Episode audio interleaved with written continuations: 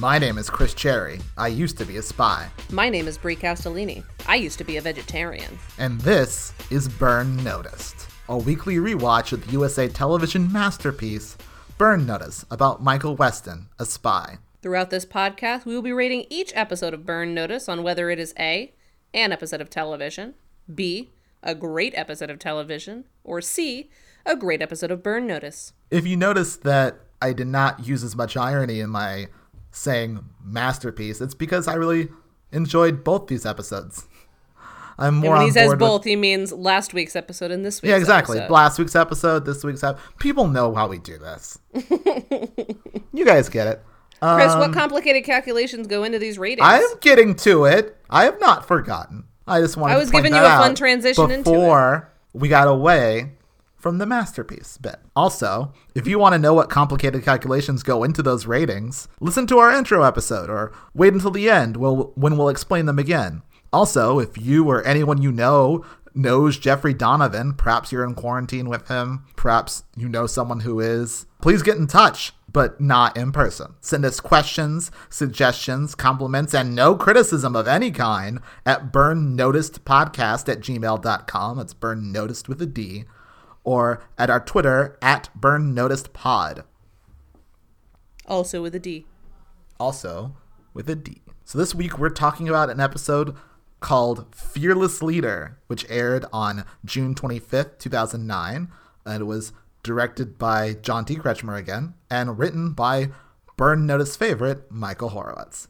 Is this the second ever episode written by Michael Horowitz? What's No, he's written several episodes.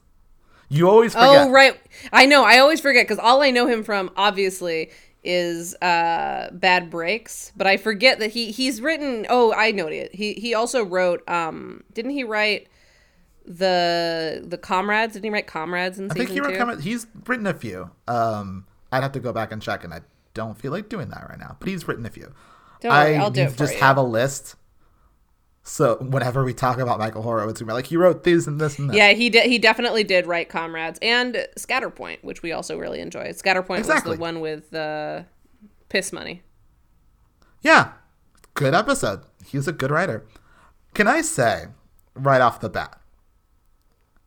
I think this is the sweetest episode of Burn Notice so far. I was just gonna say that, as- or I wasn't just. gonna- I was gonna say it at the end, but like I was like kind of touched. It was so heartwarming, and like I almost like like felt I felt genuinely emotional at the end. I when like when the thing too. happens with the bad guy and he like decides what he's All gonna do it. with the rest of his I- life. There's I, so much about this episode that is sweet. What I like about this episode, and I like this episode a lot, is that it gives you two characters that are jokes, that are comedy characters, that you are supposed to kind of think are kind of pathetic. And then with both of them, it suddenly gives them depth like halfway through and makes you empathize with them and then really enjoy them. Yeah. I mean, this is the kind of thing that you would think Alfredo Barrios Jr. would like because it's like it's all about like people doing the right thing, but it does it in a way that doesn't feel milk toast and vanilla. No, it like doesn't. it it feels earned. Like I'm not just touched because a sweet thing happened. Like when I say sweet, I don't we don't mean it in a bad way. It like it's sweet because it fucking did the work and it deserved it. Exactly.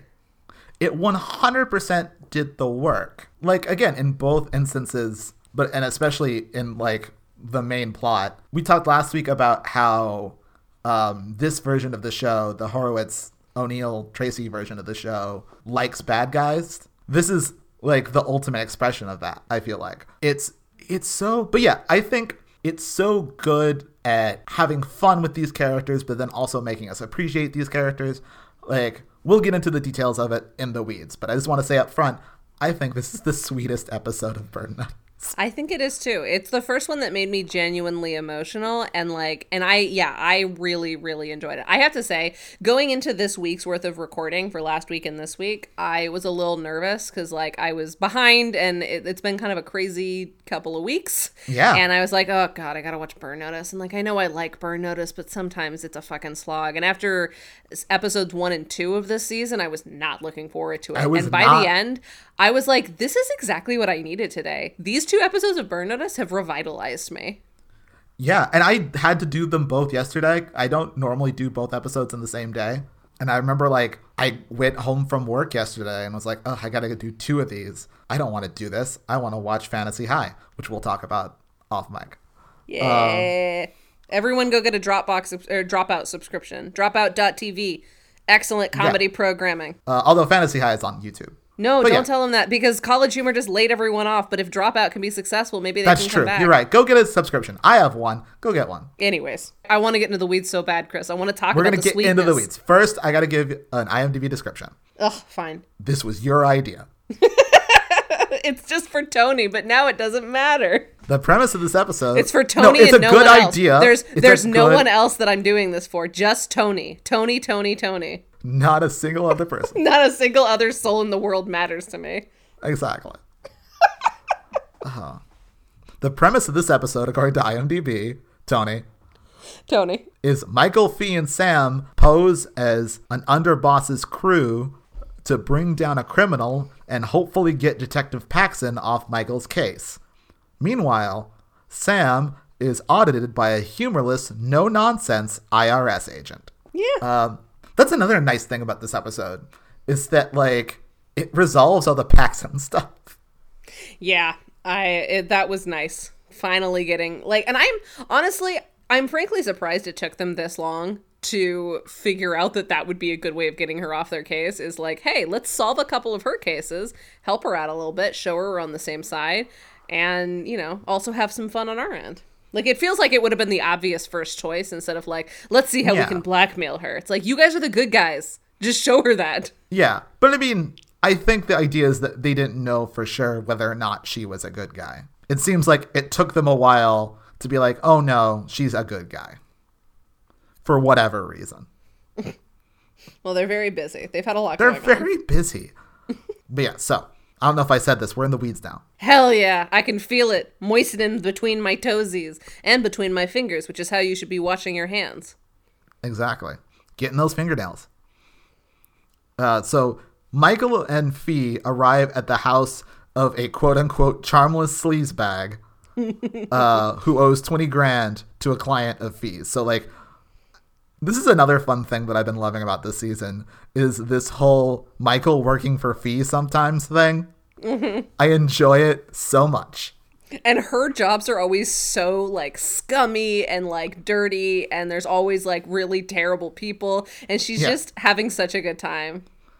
Yeah, I love it. It's so great. It's um, as they're fun. doing this, Fee and Michael argue about the only thing that they ever argue about, which is that Michael wants his job back. And they also make plans for a dinner date using the money that they're going to get from this job. Which is a very cute little thing because, like, basically, Michael's like, All right, I know this interaction is not going to go my way. Because she's like, Hey, how about we just use the money and like you know set up our our business here more. And he's like what? I need to use the money to get back in with the cia and they bicker back and forth. And then michael goes how about we compromise? I use some of my money to take you to dinner a nice dinner. And it's like a fucking great line. Like that's an excellent in but also it was a nice way of kind of like diffusing the com- the conflict for a little bit. Like it was a exactly. good twofer.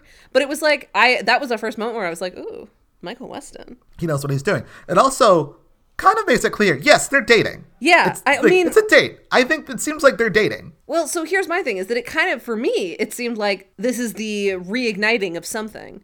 Exactly, like, or even then, but like it's some sort of movement or clarification or whatever it is yeah, well, yeah, it, it, it appears to me that they have been in a holding pattern to like deal with the fallout of the end of last season, and they're both not seeing anyone. They're like exclusively not dating other people, but they aren't necessarily dating each other yet. But yeah. they're like they have left it open, and this is Michael like opening the door wider, like, oh no, I think it's time again. So that is what I am interpreting at this stage of their relationship. That's Val. I think that makes sense whatever it is, it feels like something which is much better than what we've had up to this point, where it feels like nothing. Yeah. So, yeah, the idea is that Fee is going to go into this house while Michael hangs out outside in order to burst in its backup later for surprise reasons. It's unclear why Michael can't just go in too. I think she wanted it to be an entrance. I think Fee likes to do things in style. Honestly, Fee is the personality that I wish other villains in this show had. Because Yeah. for her, it's all about big set pieces and style. Like it's not necessarily like she's practical when she needs to be, but like when she can be a little fun and dangerous and, you know, stylistic, she do- she chooses to do that. And I Exactly. I'm here for it. I'm here for it. And so the idea is that she's going to go in and get the money, and if she doesn't come out in three minutes, Michael is going to go in after her. However, Detective Paxson shows up and prevents Michael from threatening people with a shotgun. And so Fee has to make a hasty and humiliating retreat. Although it's not even that humiliating because she crashes through a window of this. She does crash house through a window. and then runs right up into like a giant group of cops as the three humorless idiots come out to try and like shoot at her, and then like Yeah. they are introduced to a whole fuck ton of cops. This is true. But like she came in and she had a lot of bluster and suddenly she was like, "Oh no." Which is really fun and um she plays it really well where like that moment she's like, "Oh crap, something went wrong." Okay, I'm going to go. Yeah, It's just- so great. more Fiona forever. I will always stand by that statement. Yes. But yeah, so Paxson shows up and says, Hey, so here's what's going to happen. You're going to have a police tail following you all the time. We're not going to hide it. They're just going to follow you. There's always going to be police following you. Until, unless you come in and answer some questions. That's what it's going to be. Bold move, but I like it. Yeah, no, I like it. Smart. Even Paxson comes out better on this episode. It's true. I think bit. this is probably my favorite Paxson episode, which is not saying much because of how much we've hated her in the past. But this is the first because, like, I think that the thing that gives me trouble with her the most is like she needs to play this sort of like squeaky clean hard ass, and that like she's always like she she's playing like Barrios's wet dream of a female cop, and I Yes. don't think that she's good at that. I think she's better at like like I think she would be a good more like femme fatale kind of maybe or like a little bit more flirty or like I don't think she plays hard ass very well because she's I don't think she plays hard ass. but I, I don't think she has a lot of presence. Yeah that's a good way of putting it yeah I, I, I agree she doesn't have a lot of presence so when she has to play like high emotion like righteous anger you know that righteous Yeah. red hot Barrios anger. I don't think that it comes off well, but in this episode, she's a little bit more like amused and sort of like chill Yeah. because she's in control and I think that she plays that a lot better because she doesn't need presence. She like to kind of like quietly gloat because she's too good of a person to gloat with style. So the way that she gloats is kind of understated and I think that that works better for her. No, I agree. Another thing about this episode is that last week I'd said that the worst part of Burn Notice is the clients. and this is a good example of that. Whereas I think part of it is also just we have to spend time in the episode introducing the client and setting up this is their thing. Like this is the kind of person they are, and we gotta find stuff for them to do. What's great about making Paxson the client is that like all of those They don't have scenes to can interact with her at all. yeah, but then it's also like all of those scenes, all that screen time can be like plot plot stuff. Like it's all sort of connected. Yeah, instead of just like we have to check in with the client now and then move on because like so many of our recaps are just like all right and then we spend two concurrent scenes just catching everyone up and then we move on to the next actual thing that happens yeah, and they're they seem real upset that the thing isn't going as planned. They're real scared or whatever. It's like there's only so much you can do with the client, and it's always like not the best part of the episode. yeah agreed Anyway, so because they didn't get paid, their date has to be a lot more casual. And they end up going to their usual Carlitos, which I assume is the place that they always go. Is that like the that bar that they hang out at? I don't know They're if usually ever. there during I'm, the I'm day. sure they. Yeah, I'm sure they've mentioned it my name before, but like the way that they talk about it makes it sound like this is where we go all the time. This I loved this scene. This is Oh, like this is a great scene. This is on par with the scene in the beginning of Bad Breaks. Actually, it reminded me of that a lot, and I momentarily forgot that it was obviously the same writer. But it's the moment where Michael and Sam are walking up, and Sam is all upset that Barry gets treated to nicer restaurants than he does Yes. when they have to do a job, and it had that kind of energy where it's just like really fun bickering, but that feels really grounded in the reality of the show. Like it's not running away from the type of show that it is, but it's using all of the set pieces that it's been given to like its highest impact. Like the fact that Fiona is pissed that they're here, the reason that Michael chose it, the way that Sam comes in midway through and is like, "What? I need an invitation." to, to Yeah, come exactly. to our I favorite an place. invitation to come and to. Fiona, This is where we go. and Fiona's like, see, it can't be a date. And Sam's like, what? It's a date? Like, it's just, it's such a good comedy scene. And it's so burn notice, but it's also like burn notice at its best. And, uh, I'm just really enjoying it. I'm really yeah, enjoying it's a great episode. little scene. Yeah, Fee is pissed because this isn't a date and she was promised a date. Um, and that's fair. I, I I am with her here. I'm usually like because I, I like to think of myself as like a cool girl who's like really low effort, you know. And I'm I'm an excellent person to be quarantined with because this is already how I behave. But like there's an there like Fiona being upset that he just took her to like he didn't put any effort in even after they didn't make their score. He's not putting any effort into taking her somewhere nice so that they can be alone and have like a slightly new like heightened interaction because it's a date and not just a business lunch. Like I get her frustration. I feel her here. Exactly. I think this is a situation in which it would be so much clearer if we knew how much money Michael Weston had. Because his argument is that, well, we didn't get paid, so I don't have money now. But you never have, you always have money, you never have money. What is your money thing? It's Schrodinger's money. Exactly. But yeah, he was going to pay for it with this money, and now he cannot, is what he says. But yeah, and then Sam shows up, like, not aware that this is a date, just like, oh, we're all hanging out, and announces two things. One, that Paxson is squeaky clean, and that you cannot blackmail her, and that they need another angle. And two, that he's being audited. Which And I'm actually it. very glad for because, like, also because Sam is the only one of them that is technically clean. Like, obviously he's not clean, but like Sam is living off of his government pension and had a legitimate career that ended fine. Like, there was no Sam didn't get blacklisted or anything. And like his money situation has got to be wild. So I'm kind of glad that even though it was resolved, you know, not super specifically like that, like I liked that finally we're dealing with the fact that Sam probably has some truly crazy IRS claims. Oh, 100%.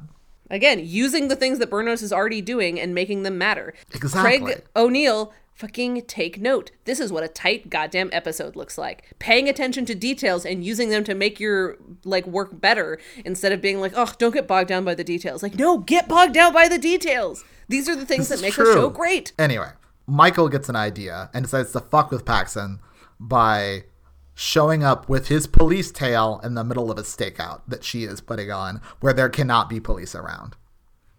And she gets reasonably upset about this and he's like, Well, I got these police following me around.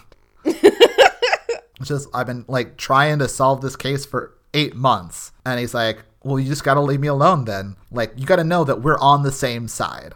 And she tells him that she needs proof of that, which gives Michael an idea.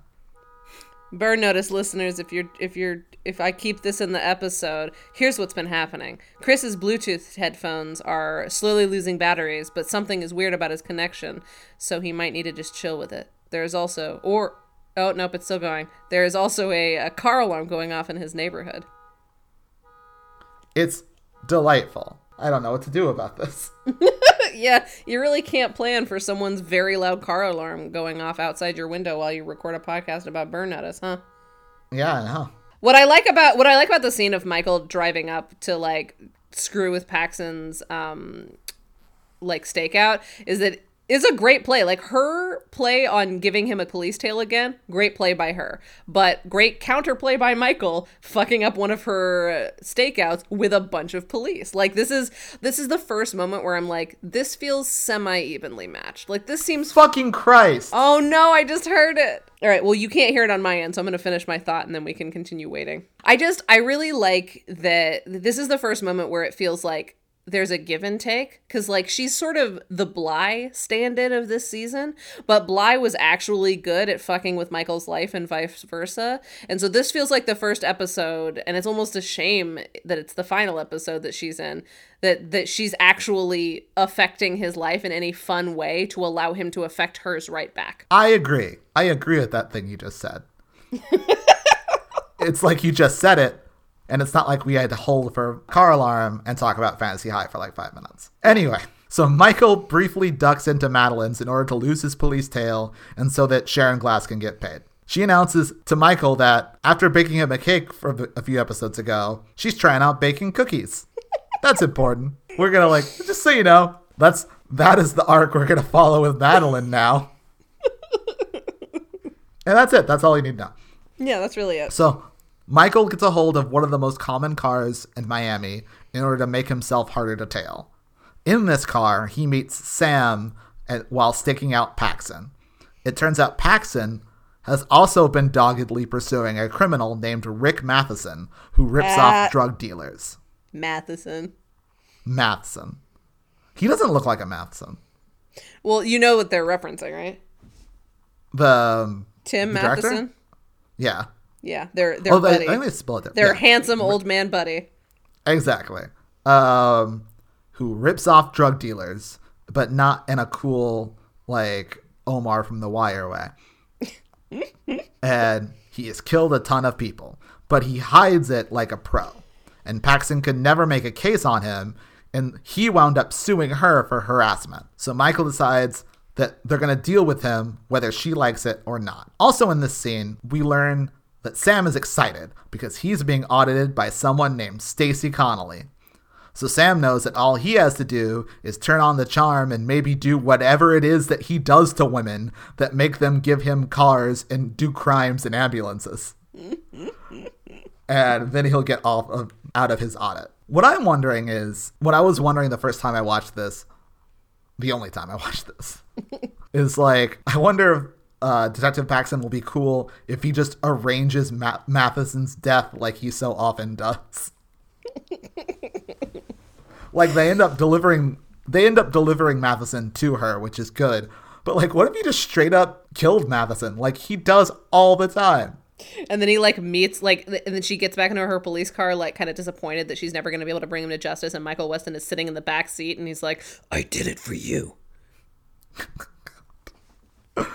that really i was thinking about that how the show's version of michael weston is a lot like the batman begins batman where he's like i can't kill you but i don't have to save you. That's exactly what michael weston does all the time. Fully Michael Weston. anyway so we cut to the scene of sam meeting stacy connolly but it turns out stacy connolly is a man and is no nonsense. Stacy takes one look at sam at the bar that he hangs out in and decides that this is too much nonsense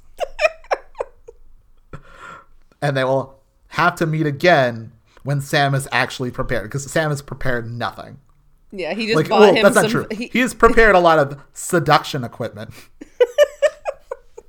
and none of his actual business equipment. yeah, some yeah. of his equipment is very prepared. Other equipment Exactly. less so. Stacy takes one look at this and he's like, "Nope, call me when you want to do business.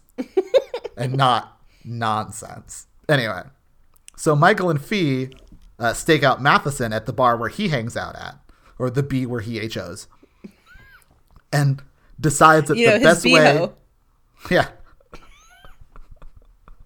and decides the best way into his organization is through Tommy, who they describe as a frustrated middle manager. Tommy's a guy who's hanging out with Matheson, um, but yeah, seems unhappy.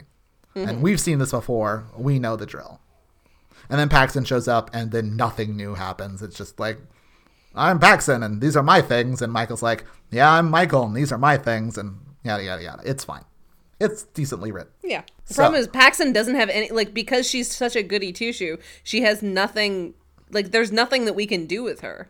Like No. the last time Michael Horowitz got to write a fun episode when with Jason Bly, like Jason Bly is um the the this lady of last season. But jason bly is a little bit darker you know? He he can go a little further. So like whenever he shows up there's new stuff of there's new stuff and nonsense. But every time fucking paxson shows up it's just like she she honestly she has the carla problem where she doesn't know how to escalate Yeah. she does one thing No, it's the and then she just reminds you she's done the thing Exactly. They write the characters basically the same way. They don't know what to do with this character. And like this and Carla and Paxson, it's like the same character. Except like uh, for different sides di- yeah, different sides and Carla's a bit more likely to kill someone. But like yeah not really. And also, Carla is play, uh, played by an actress who knows what to do with this Yes. sort of material, which is her best. Her best. Back at the apartment, Sam draws a fake tattoo on Michael's arm with a pen in order to make him look like a crime guy. But in like a Uh, really sensual way, like they're holding hands and very close, and they're like admiring the art together, and it's very sweet. It's very sweet. It's a very sweet episode. Um, it seems like that could smudge at like an inopportune time, but whatever. Yeah, that's what I was saying. I was actually when I saw that, I was like, "Ooh, is this going to be the moment where like it's going to smudge at like a a at the climax of like a mission that he's doing?" And they're like, "Hey, that that thing is fake." Yeah. But no, apparently it's fine. I mean, I wouldn't know. I never used to be a spy. Uh, Sam also tells us that uh, this Tommy guy, he looked into him and he's a two bit loser who likes to bet on the racetrack, bet at the racetrack. He's just kind of, he's not up to a lot, Tommy. So uh, Michael shows up at the racetrack to meet Tommy as Milo, a crime guy who just got out of prison and has heard stories about how cool and awesome Tommy is. And Michael asks Tommy for help in a way that's almost worshipful. He says that he's got this small crew of his own and he's looking to expand, but he needs the help of someone cool and smart like Tommy. And Milo is so fucking sincere. He's so sincere. I wanted to give him a hug this whole scene. But also, the next like two scenes are some of my favorites of Burn Notice because I love it when Michael has to pretend like he's less competent than the guy he's scamming, and we get to like Yes. watch him like. Do you mean this? but he says it in his Exactly. little sincere Milo way, and it's so cute. Oh, I love Yeah, it. Yeah, exactly. There's this great moment because, like, he keeps. Call- I forgot what his last name is. It's like. D- I don't. Does he tell us his last name? Yeah, yeah. No, because in the scene, Michael as Milo keeps calling him like Mr. Detonia or something. and like Tommy's like, you can call me Tommy. And there's this bit towards the end of the scene where he's like, Yeah, sure, uh, thank you, Mr. Deto I mean, uh, Tommy. Like and Jeffrey Donovan kills it. This is one of Yeah, my I'm- favorite Jeffrey Donovan performances in a while. Well, I mean, last week he gave us some really fun stuff too with the drunk guy. Like, I feel like Jeffrey Donovan d- enjoys when he has a good writer. Like, Jeffrey Donovan is at his most interesting when he gets to play around, when it when he gets to play with a villain that isn't just like you're a bad guy and I hate you. Like when he actually gets to have a little bit of fun while he solves the case. Yeah, exactly. And it's so funny, like how like worshipful like Milo is. He's so earnest, and it's great. And so Tommy tells him to bring around his crew for dinner. Oh, the dinner scene! The dinner scene is one of my favorites of the entire Oh, episode. this is great. This is so uh, it's so meanwhile- funny because they're all this they're they're they're all playing the same version of the of the Milo scumbag, and I love it. Yeah, it's yeah. We'll get to the dinner scene, but yeah. But first, at Madeline, we got to go to Madeline's real quick. Oh, because right. Sam yeah, still she- lives there. And at Madeline's, Sam is having a hard time justifying his expenses to Stacy. And it's turning out like he owes he's definitely owing the IRS money. There's a weird thing. I don't I'm gonna come clean. I don't know anything about taxes. I know a lot more than I used to because I owed three thousand dollars this year, so I feel Sam's pain. Yeah. And but like apparently there's a certain amount of money that he owes. Like if he owes 25% or something, then that triggers something. Basically.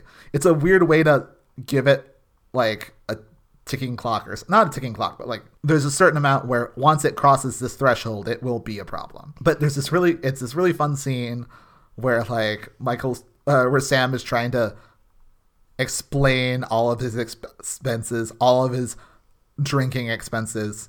There's a fun bit where Sam has to imply without directly saying that he stole a dead man's gun. and Stacy's like, I forgot exactly what he says, so we'll like we'll chalk that up to like windfall. and then Madeline shows up with her cookies that she's baked and uh, Madeline offers Stacy a cookie, but Stacy is a nerd, so he is allergic to so many things. But Sam eats one, but it is bad. it is capital B bad. Oh man, I love that. They look fine. I mean, they look. They fine, look but good. They Looks look can like be chocolate chip deceiving. cookies. Looks can be deceiving. This is true. Also, Sam is like comically wiping sweat from his brow this entire scene. He's so nervous. He's so nervous, and he's at the end of the scene. He's like, "I have a headache in my eye." It's a really good line, and there's a little bit of cute Sam, and- uh, Sam and Madeline stuff. Not enough though. Yeah, no, not not what we deserve, but Not enough what for we now. deserve, but enough for now. Yes. So now we get the dinner scene where Yes, um, my favorite. Michael, Michael, Sam, and Fee meet Tommy for dinner and just butter him up. Um, Michael keeps doing his crime voice while Fee does this gangster girlfriend voice, and Sam talks like Bruce Campbell.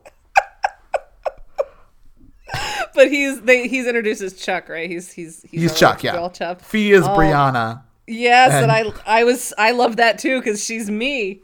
She's me. Yeah, that's I'm true. I didn't think about that.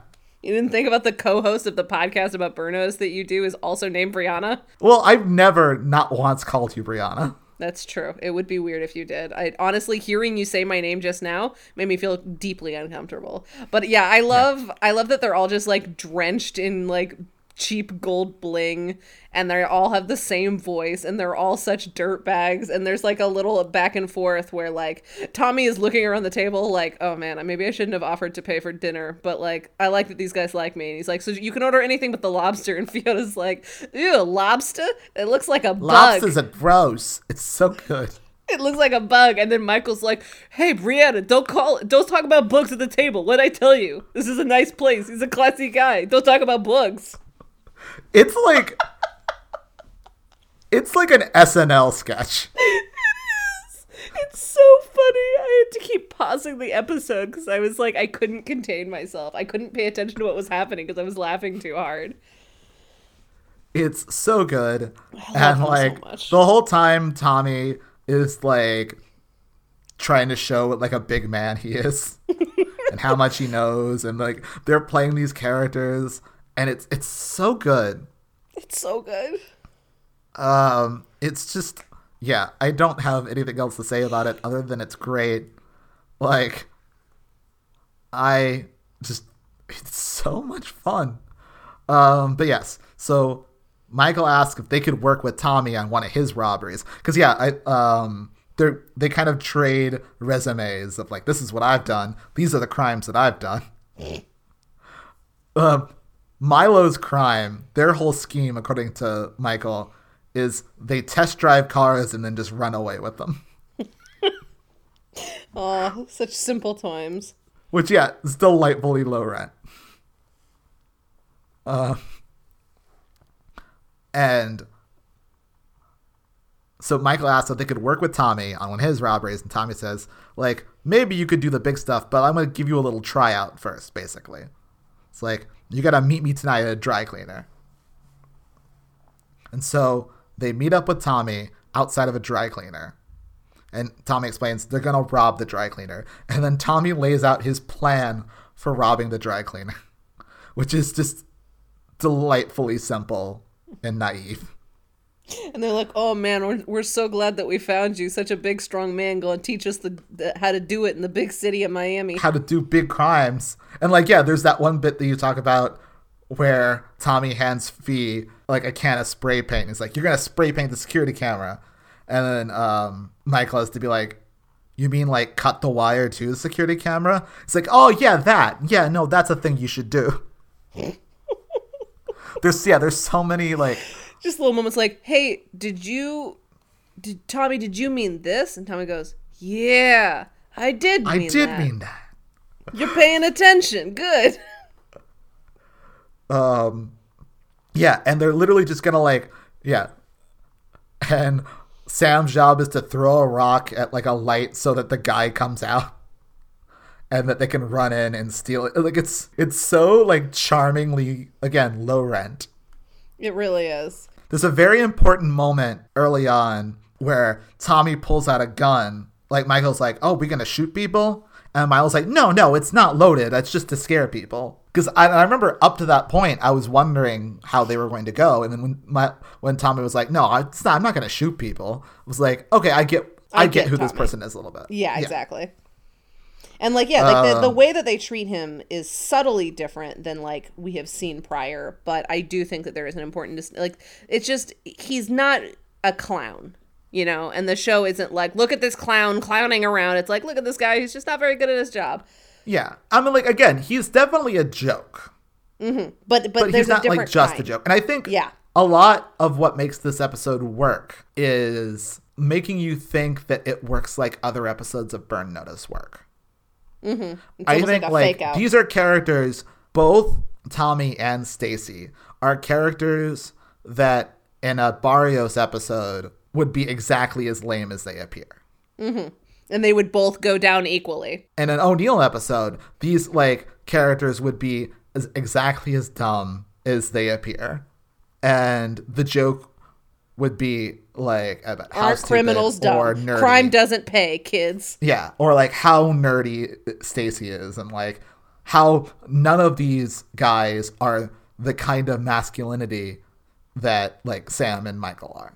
Mm-hmm. You know, the But good that is kind, not the Bruce this Campbell brand. does. No, you're Yes. right. That's a that's a good way of, of thinking about it. But yeah, so if they rob this fucking dry cleaner, like Michael has to do all the work, but make it seem like Tommy's in charge, and it's all just very fun. And like, but Tommy is suitably impressed though. Tommy's like, "Yo, you," it's like you got something, kid. You got a real future for yourself. Yeah. So the next day, Paxson shows up at the apartment to let Michael know that she's like using forensics to run stuff from various crime scenes that she thinks that he might be connected to and she can run this forensics and that she's liable to find something that'll connect him to a crime scene. And she also lets them know that she knows about the dry cleaning robbery and that someone stole like a getaway car, like a silver Impala during it, which is what Fee stole during that crime. Right. And she's basically letting Michael and the audience know there's a ticking clock now. Mm-hmm. Um, sh- like they need to do this Matheson stuff before she can run all of this forensics. Mm-hmm. So, so like they need to speed things up. So Michael injures himself for the second time in as many weeks while giving us the exact same spy tip that we got last week about Oh, was it the injuring yourself. Oh. like injuring yourself to sell a bit. Like it's like it's I swear it's like almost the same wording. It's like sometimes But you gotta hurt was way- yourself to sell the thing. Right, but this time it was more fun because we got to watch him slam his face into a metal door, and it was like the most slapstick bullshit I've ever seen, and I was obsessed. It was great. But like literally it's the exact same tip. And I like I, am not even see- including that tip because we said yes to it last week. Yeah, yes to the yes. Like it's not a problem. It's just like some coordination would be good. You're running a television show here. Well, we know who's running. So yeah, it. he slams himself with a fucking locker to give himself a black eye. it's or like good. Mm-hmm. get, like a cut around his eye. And he goes to Tommy and says that even though that working for Tommy has been a dream come true, the great Tommy. he has to leave town because he owes some money to some guys and they're after him. But Tommy takes pity on him and says that he's going to help him out by introducing Ma- introducing him to Matheson. He's going to get him some money um, to help him out because he really wants to genuinely help Milo. Like he likes Milo. And he tells Michael this story about how he went to the track one time and he saw this dog and the dog had a lot of fight. It was a hundred to one odds on this dog. But the dog had a lot of spunk and so like he bet on the dog and he figures if this dog wins I get a nice car or whatever. And Michael's like, and did the dog win? It's like the dog broke his leg at the game. And he says, like, sometimes you gotta wait for the door to open. He also mentions that he adopted the dog. And it pays off in the most delightful way, and I don't even want to get ahead of ourselves, but like already I'm like, I think I'm in love with Tommy. Tommy is so sweet. He, like, literally, he bet on the dog. He liked the dog. He adopted the dog because the dog can't race anymore. Yeah, and like the dog lost him money, and like in, Yeah. in a Barrios episode, it'd be like, yeah, so you know, fuck dogs or whatever. But this guy's like, But now that he can't race, they were just going to shoot him. A perfectly good dog. So I adopted him. So he's got a little bit of a limp. That's okay. He's still my best friend. It's so sweet. It's so wholesome. It's the most wholesome. And I adore it. Um speaking of wholesome. So we go from this back to Madeline's. Um, where Stacy is going through Sam's records, um, disallowing deductions left and right. And then he pauses while looking at a baseball card that Sam just has with his stuff.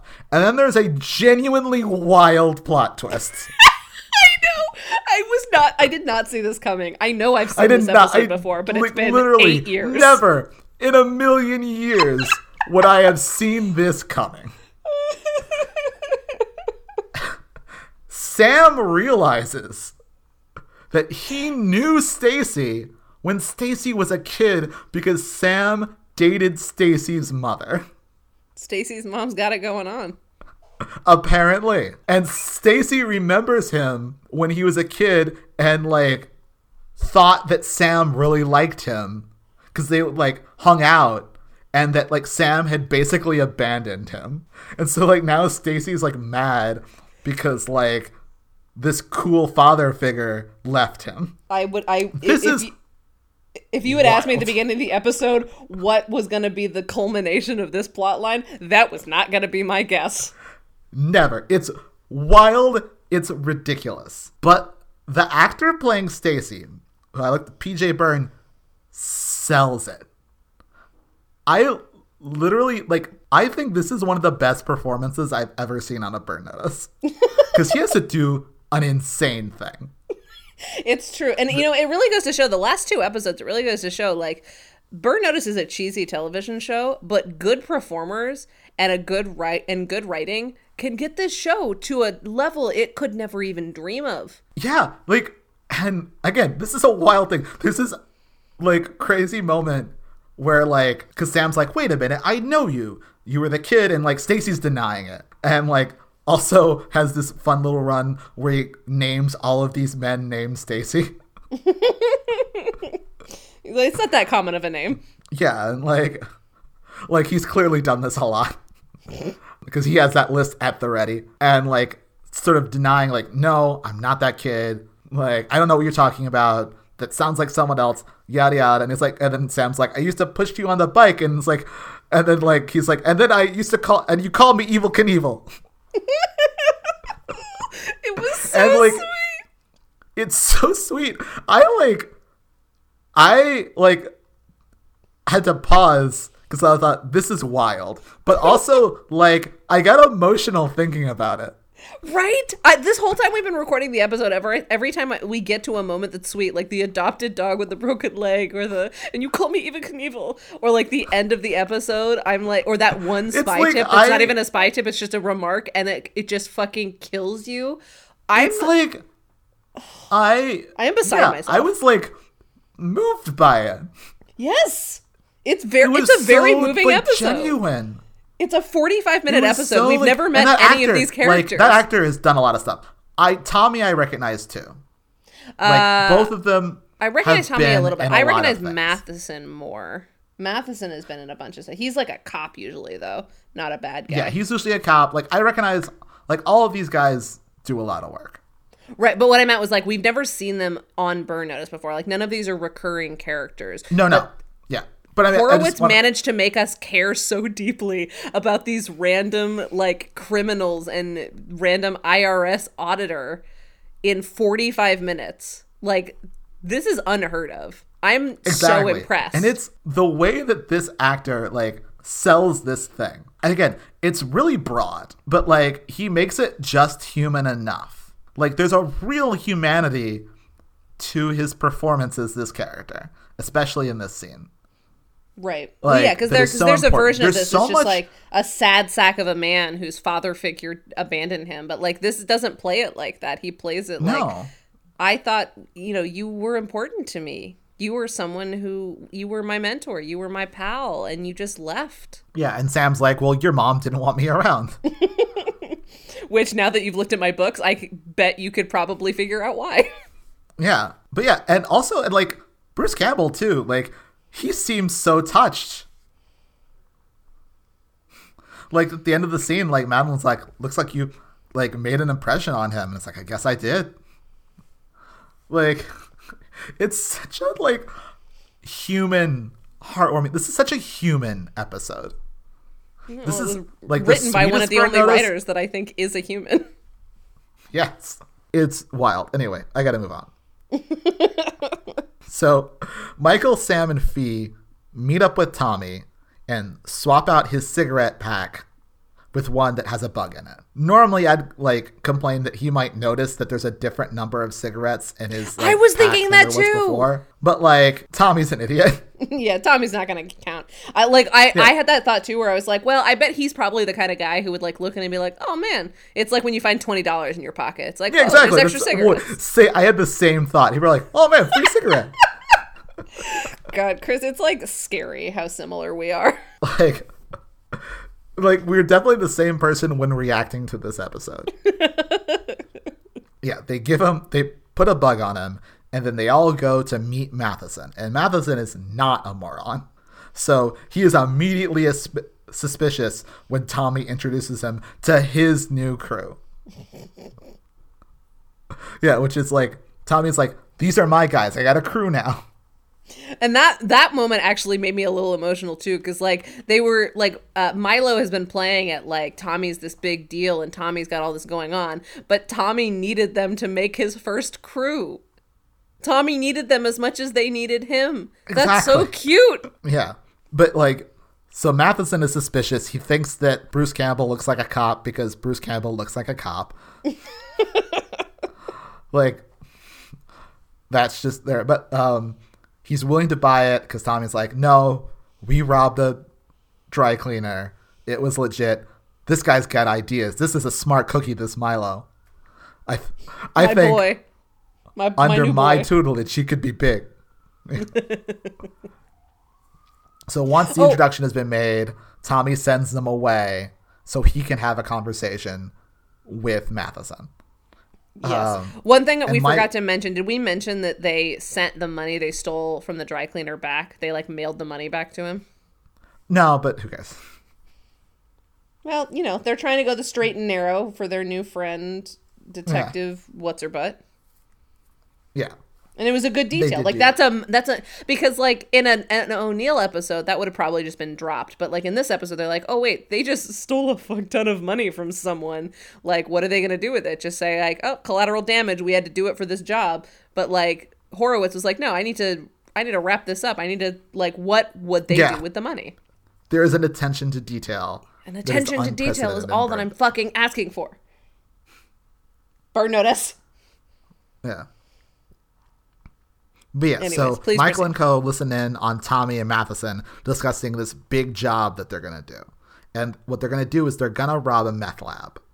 And like with Tommy driving the van and his crew providing security. But Tommy's like, I don't know if I'll it's like, is there gonna be machine guns? Like, what are they gonna get? Like, Tommy's kind of worried about this. Mm-hmm. And in the conversation, he's just like, "Are you?" Sh-? He's basically like, "Are you sure that's going to be safe?" And Matheson's like, "It's fine." And so Tommy meets with Michael, and then Tommy says that there's no job. Michael, who knows there's a job, is like, "Well, what are you? What are you talking about?" And then Tommy explains that Matheson was going to get like Michael and his crew killed, and he wants no part of that because really he's not a bad guy, and like he doesn't he cares so much about Milo and Brianna and Chuck that like he doesn't want them to get hurt and he knows that if they go on this robbery they're probably going to get killed. And this is the moment. he's- this this is the spy tip that broke me, and it's not even a spy tip. It's just one of the like voiceovers. like a- but the voiceover yeah. is something like you know sometimes people surprise you. Like you can plan all you want for a job and all that stuff, but sometimes people surprise you, and sometimes you surprise yourself. And I was like, "Uh, Tommy's surprised that Tommy's just a good guy. But what's ah. fascinating about this is that like it's not that different from the voiceover from like episode 2 about the guy that has ice in his veins. but like that guy is like not a character. Exactly. That like weird I Ed love Norton Tommy. motherfucker who's just like nothing but like a random decent guy. Like that guy was nothing. Whereas like Tommy's a character. Is a character that I love who adopted a dog that limps. Oh. And also like I and, and this is this doesn't come up until like a couple minutes later, but like it turns out uh, or maybe it happens in this interaction, I don't fully remember. Uh Michael's like you know if you show up to that job without us, they're to kill you, right? And he's like Yeah, he says "Yeah, that in man, the scene. He says I know. like no, like yeah, yeah. But and yeah, that- no. And that's Tommy's- even more sweet. It's not just that he's like protecting them, like, hey man, there's not a job, get out of here, you know. But like the added thing that he was like, well, I got to show up, and he knows he's gonna die, but he's willing to do it to protect his new friends. his new friends. Um, it's entirely possible that Tommy hadn't thought that part through. No, I think he had because they they he he said like the way that he responds because Michael's like, you know, they're gonna kill you, right? And he goes, yeah, I know. Like he says it in like a very resigned tone. Like Resigned, he definitely right, yeah. knows. Yeah, exactly. And he doesn't. Yeah, he doesn't want to do it. Um, but yeah, and Michael is so moved by this that he reveals that like the whole scheme that like he's trying to take Matheson down and he needs Tommy's help. He reintroduces Tommy to like Fee and Sam instead of Brianna and Chuck. and like now Michael lets the guard down and becomes Michael again and says that there's like okay you need to get the van and find out where the the robbery is going to be so that we can prepare and he does this i will say i love this episode i think this this is like legit one of my favorite episodes of burn notice that i've ever seen i think it's great Me too. this ending is kind of weak Yeah. the climax itself is fine. It's like basically they show up at this like meth lab and Matheson and his particular goons go in, like break in to like steal all the meth. And once they go in, an alarm is going to go off and Fee and Michael and Sam just have to like get in a firefight with like the meth dealers while to keep them at bay. keep them at bay while they try to like steal all the meth. And but luckily, Fee has prepared the area, so there's just explosions everywhere. It's it's Fee's perfect storm. This is this is what she does. Is she plants explosives? Exactly, she's planting explosives everywhere, um, and they trap Matheson and his goons in the meth lab by like super gluing the door closed on one end and then also putting a, a dumpster in front of it. And then on the other hand, on the other back door, Tommy parks the van in front of the door so that um, like Matheson can't get out. So he's trapped. There's this moment that Michael and Tommy have where they share a glance because like Tommy's driving the van and Michael's shooting guys and they share a look and they're like, yeah, we're doing this. And it's really sweet. And Tommy is so proud. Well, he's doing the right thing for once. This, you know what? I bet it felt as good as adopting that dog, and that's the moment he connects it to. Oh, the reason I feel good is because I'm doing good. Yeah. So Mathis- Matheson and his guys get trapped in the meth lab, and then and then Sam calls the cops, and they get away clean. So then Paxson arrives and arrests Matheson and says some law and order shit at him. And then one of the cops that's working with her says that they found another getaway car, and it's the one that Fee stole when they robbed that dry cleaner. And in the trunk, a single block of C4. Yeah, because I think she we I don't think we specified earlier, but the thing that she's using her CSI bullshit on is like that she's she's been able to connect the C four bra- or like the type of C four from a bunch of different Yeah. robberies or like the same strain of C four or whatever the hell. And Yeah, uh, and like det- like detonators, and like you can like learn stuff from detonators and all this nonsense. So then we have this scene with Michael and Tommy, where Michael tells Tommy that like he needs to get out of town and go straight, and Tommy's like, "Yeah, I'm gonna go straight. I'm gonna go like live with my with my mom and like somewhere else. I forget where." Um, and like Tommy thanks Michael for having his back. no, not just so that. He's not just gonna go live with his mom. He's gonna go open a kennel That's right. with him and his limping dog. He brings out the dog. He brings out this greyhound that he had adopted. He's like, "Here, I want you to meet the dog," I just I lost and it. it's adorable. It's so fucking cute. It's so cute. There's actually a dog on screen. It's like that's attention to detail. Yes. That's like someone saying, "We need to see the dog." If you set up a dog in Act One, they Chekhov's have dog. to go off and act. uh, it's like easy. It's manipulative, but if you just put a dog on the screen, we're gonna be happy. It's true. Pro tip for all the TV writers listening: like, how do we make Brie and Chris happy? Give us puppy. Put a dog. It kind of reminds me a little bit on Broadway. Um, one of one of my shows, one of my our friend Andrew's favorite shows is Curious Curious Incident of the Dog in the Nighttime. Mm-hmm. And like that's a show that had a lot of like effects. That was a very kind of effects heavy show with lots of things going on. And like it's a spectacle. It's a spectacle show. But like the thing that gets the biggest reaction every night on that show was they brought out a real live puppy. And like the entire audience would just, oh, puppy. it's the same thing. You just bring out a dog, it's like, oh, it's so sweet. Then Tommy says that he thinks that Michael's going to be okay without him.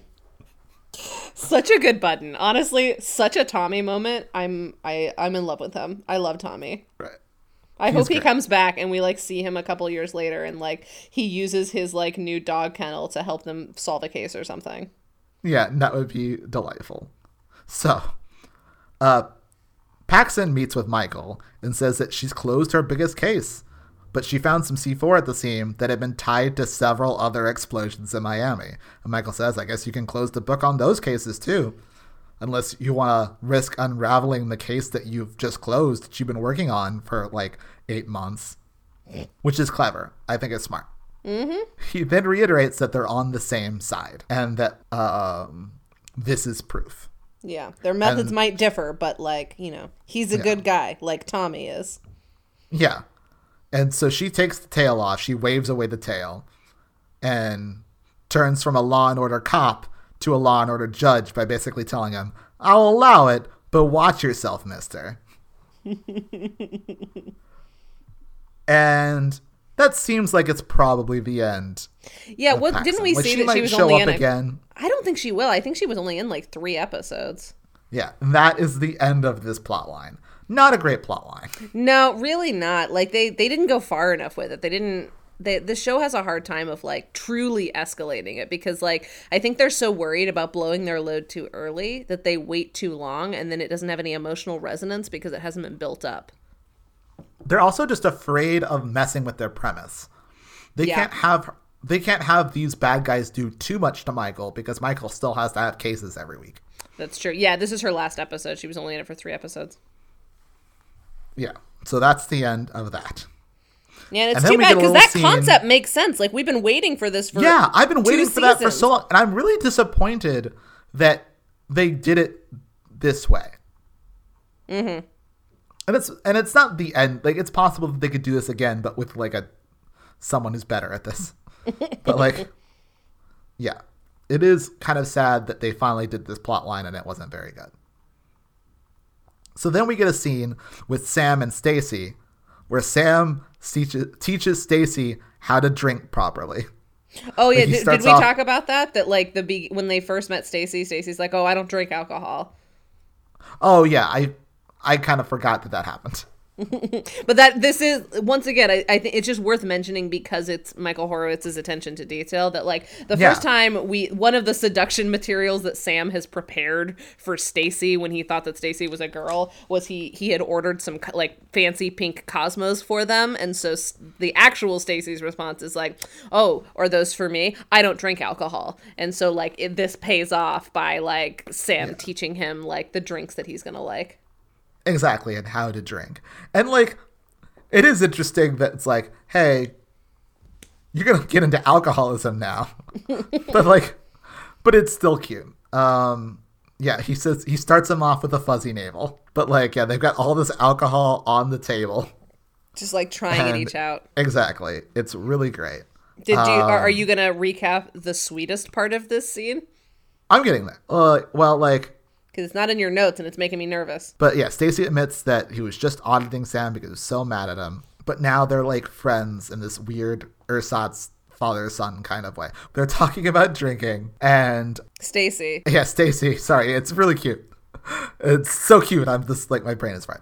Is saying, "Hey, if I'm having trouble at a bar getting the bartender's attention and I need information about a drink, can I call you?"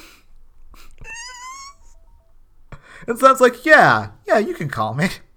That's so cute. It's adorable. It's so cute. It's also very relatable because I'm someone who did not experiment with alcohol at all until I was legally allowed to. So I was incredibly behind, and I don't know what I like to drink. Like I don't like a Yeah. lot of liquor, and so I need someone to be like, "Hey, w- will I like this drink? Can you tell me about it? What does it taste like?" And like that was like so specific and relatable and so sweet to like have reconnected with your father figure after all of this time and find a thing to connect with and say like hey can we stay in touch like that's him like holding out his hand like hey we don't have a lot but this might be something that we can start that with we can have. Yeah. And it's it's so sweet. And the important thing is that Sam did get to be Stacy's daddy. Just not the way that he intended at the beginning of the episode. Gross how are you ruining this moment chris it's too sweet to ruin It's so sweet. It's so great. I love it. I love everything about it. yeah me too i'm finally, fully on board yes. And finally, Michael and Fee get their date. And again, they spend it doing the only thing that they do, arguing about the fact that Michael still really wants his job back, even though he really shouldn't. Except this time, they're like acting really hard. they're like really acting in this scene. It's good. I don't think it's bad. I like their performances a lot. But like, normally they kind of do this argument while they're like doing other things or whatever. But the fact that they're sitting at a table just talking means that they can really kind of sink their teeth into it. And Jeffrey Donovan's doing a lot of like, it's like, this is my time. this is over. Like, you know? yeah And uh, Gabrielle Anwar is doing a lot of like, not quite crying. But like, you know, I'm so sick of this scene because I've seen it so many times. yeah But it's the best version of it that I've seen. I mean, as it as with a lot of Michael Horowitz scenes, like the things that he does are remin like he he knows what show he's on, but he's just doing the best version of it. And so every time that he does a repeated moment or scene that we've seen before, it's done but more artfully. It's it's I do Notice also- Pro. like that this is the beat that the episode ends on. Like it doesn't end with voiceover. It doesn't end with like plot twist. It ends on this beat. And I think on this kind of like human sort of conversation. I really enjoy that. Again, this is the most human episode of Burn Notice. Yeah, this is an episode about relationships and about people being good to one another. This is the what we owe to each other episode of Burn Notice. It really is. And that's the episode. And that's the episode. Let's talk about some spy tips. Finding a way into a criminal organization is about observing social dynamics. You start with a target. You're looking for just the right person to approach. People in the inner circle are usually too tough to go after. Anyone with real power is bound to be cautious. Drivers and bodyguards are easier, but they usually don't have real access.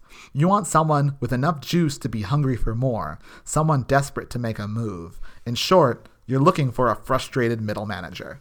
Yeah, I like this, and I like that he break. He doesn't just say like you're looking for a middle manager. He like breaks it down by these are the people that you're probably going to want to No, look at, and they're good for these things. But Yeah, no, I like this too. The lock on a cash register drawer is designed to keep it from pulling open. Whack it hard enough the other way though, and it breaks. yeah, that seems smart. Nice, Yeah, I'm gonna go to do that point. later.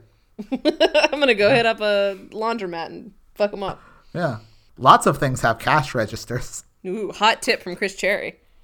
Yeah, one thing that lots of uh, things don't have is a dry cleaning rack, which the next tip centers around. When a padlock's held on a door frame by three-inch wood screws, it's no match for a dry cleaning rack that can move thirty thousand pounds of clothes. So obviously, this specific circumstance is likely not to come up very often, but I do like the use of the dry. I would not have thought that a dry cleaning rack could like would be that strong, but it also like as he said it, I was like, actually no, that totally makes sense because clothing is like heavy, especially when it's like when it's drying. Of course, it would be really strong. This is really smart. If I ever find myself in a fight at a laundromat, maybe I'll think about it. Yeah, no, I agree. It's a challenge to place a bug on someone's body without them noticing. It helps if they always carry something you can reproduce a phone, a watch, or a pack of cigarettes. Then it's just a matter of planning it on them and hope they keep ignoring the Surgeon General until you get what you need. Yeah, I think this is good. I because I, like Yeah. that they list out a couple of things, like the things that someone is likely to keep on them that would be easy to find like a copy of. And last one, this is the make or break tip. Superglue is cheap, quiet, and powerful. Lay it on thick and force dry it with canned air, and you can cut bonding time to less than a minute. I hope this is true because that would be useful for like hobby things or for like home repairs. Yeah, I feel good about that. Yeah, I do too. That's five. That's five tips. So that passes that. Mm-hmm. So let's get to rating the episode. Oh, All really right. quickly, did you notice any yogurts in this episode? I do not remember a yogurt. I, I don't think they spent enough time in the loft. no. I think they were like did there was like one scene in the loft. I don't think there were ever. Yeah, no, they didn't. And they were not. Yeah, they were too busy tattooing. Oh, but the tattooing scene, we didn't even talk about the fact that like Fiona walks in and she's like, "Ooh, I leave you boys alone for 1 minute." And they like slowly look down at what they're doing, look up at each other, smile sheepishly while looking deeply into each other's eyes, and then look back at Fiona. Do not break their like pose. Like they stay holding each other's hand while Oh, yeah. smiling at Fiona. And it's like I love that because usually Burn Notice would like have them like go toxic masculine with it and be like, "Oh, don't touch me, bro. No homo." But like in a Michael Horowitz episode, it's like, "Hey, listen. We're two men and we're masculine enough to say that we love each other, and this is self-care." Drawing a prison right. tattoo on your buddy's arm, that's self-care, man. All right. So we have enough uh, practical spy tips. We do. Do they win with spycraft over violence? I think so. I think there's enough tomfoolery. Yeah. Um, yeah, there's definitely. And just like the fact that they're manipulating this guy and like it's all doing these characters and everything mm-hmm. is all good. They There's def- there's spycraft. Is there a good alias? Milo. Oh, hell Everyone's yeah. got an alias. Yeah, and we see Chuck Finley, which we always love. Yeah. But yeah, I just love sincere Milo. just that like wide-eyed like, sure thing, boss. God, you sure know your stuff. Someday I It's hope to so grow up to be as big and strong as you. Love it. And are Fee and Sam used well? Yes. 100% yes. Yeah, they're like and Fee used well little bit in like unique. to do, Yeah, but she gets to be Brianna in that one scene, which is very Brianna, funny. the gangster mall. She gets to blow stuff up. And like, I, I like their scene at the end. And Yeah. like their relationship stuff is actually kind of good this week. Yeah, it's, and, it's like- coming from a place that makes sense instead of just like, all right, we need to remember that Fiona's mad about the thing, and like it doesn't feel shallow. And of course, Sam, Sam gets a boy. Sam gets a boy. Sam and his boy. It's it's great. so It's this is a great episode of Burn Notice. It is a great episode of Burn Notice. Is it a great episode of television? Yeah, of course, it's a great episode. Of television. Yeah, it's fit. It's wholesome. It's sweet. It's just it. Like I'm just I'm so impressed by Michael Horowitz by turning an episode of Burn Notice at 30, 45 minutes, maybe no, not even 40, 42 minutes of television in a show that does not set itself up for success and when it comes to like emotional beats and manages to make us fall in love with a two-bit criminal who loves watching dog racing. Like Yeah. it's so impressive. And a weird IRS agent named Stacy. Yeah, and a weird IRS agent. Like, it's so. That's the other thing is that like both these plots are thematically similar. Like, there's this sense of like giving both of these kind of jokey characters humanity, and like realizing so there's like a parallel, and like that's just good writing. it's amazing what happens when the show has good writing on it. Like, yeah, it's just it's so like it's so nice. I felt very good watching this. Yeah, hot take. I wish more episodes were like this. Hot take. I wish more episodes of Burn Notice were written by writers. Yeah, and they don't always have to be this sweet. No, that yeah, that's certainly not what I'm saying. I don't think this show needs Yeah, know, to go into melodrama. But like, I just want to clarify, it's not just because it's so warm and fuzzy, although although that is nice. It's But, like, like, I just- yeah. what what I like it is like the reason that it's warm and fuzzy is because it was a well like woven episode. It was just a it was well paced. It was like like you said it allowed kind of jokey characters to have humanity. And it doesn't need to be sweet. It didn't just allow it, ha- it was about that. yeah, that's true. Like, yeah, it wasn't like a thing about how like, oh, is this a silly character, but they get a moment. Like, it's about silly characters having moments. It's about like people having depth and like Playing with expectations. finding the humanity and like these kind of like people that seem kind of silly at first and like and they're they're really like good people with feelings and have things and like have needs and like care about people and it's just really sweet. It was Ah. it was exactly what I needed this first weekend of like probably a pretty long period of quarantine. Yes. This is a really satisfying week of episodes. Last week and this week, so satisfying. So satisfying. Like yeah, like yeah, it made me feel better about season 3. Yeah, for sure. Because yeah, I remember you know last the last time we recorded, we were kind of worried. You were when after we watched episode one, you were we were both kind of like, ooh, oh no, did Burn Notice peak? But these are like genuinely good episodes. Yeah. I'm excited. I am revitalized. Um, I'm excited. Yeah, exactly. Can't wait to watch them screw it up. all right. And with that, all that remains is to thank Vincent EL for our theme music. You can get more from Vincent EL at uh, vincentel.bandcamp.com. Go do that, seriously. I love Vince's music. He Vince played a, a song that he's been working on uh, our friend's birthday a while back, and it's not online yet, but I was just like, this is really good. So, like, I really like Vince's music. Beyond that, there's nothing left to say, but bye. Hey kid, you want to buy some hand sanitizer? You don't want to sell me hand sanitizer. You want to go home and rethink your life. I want to go home and rethink my life.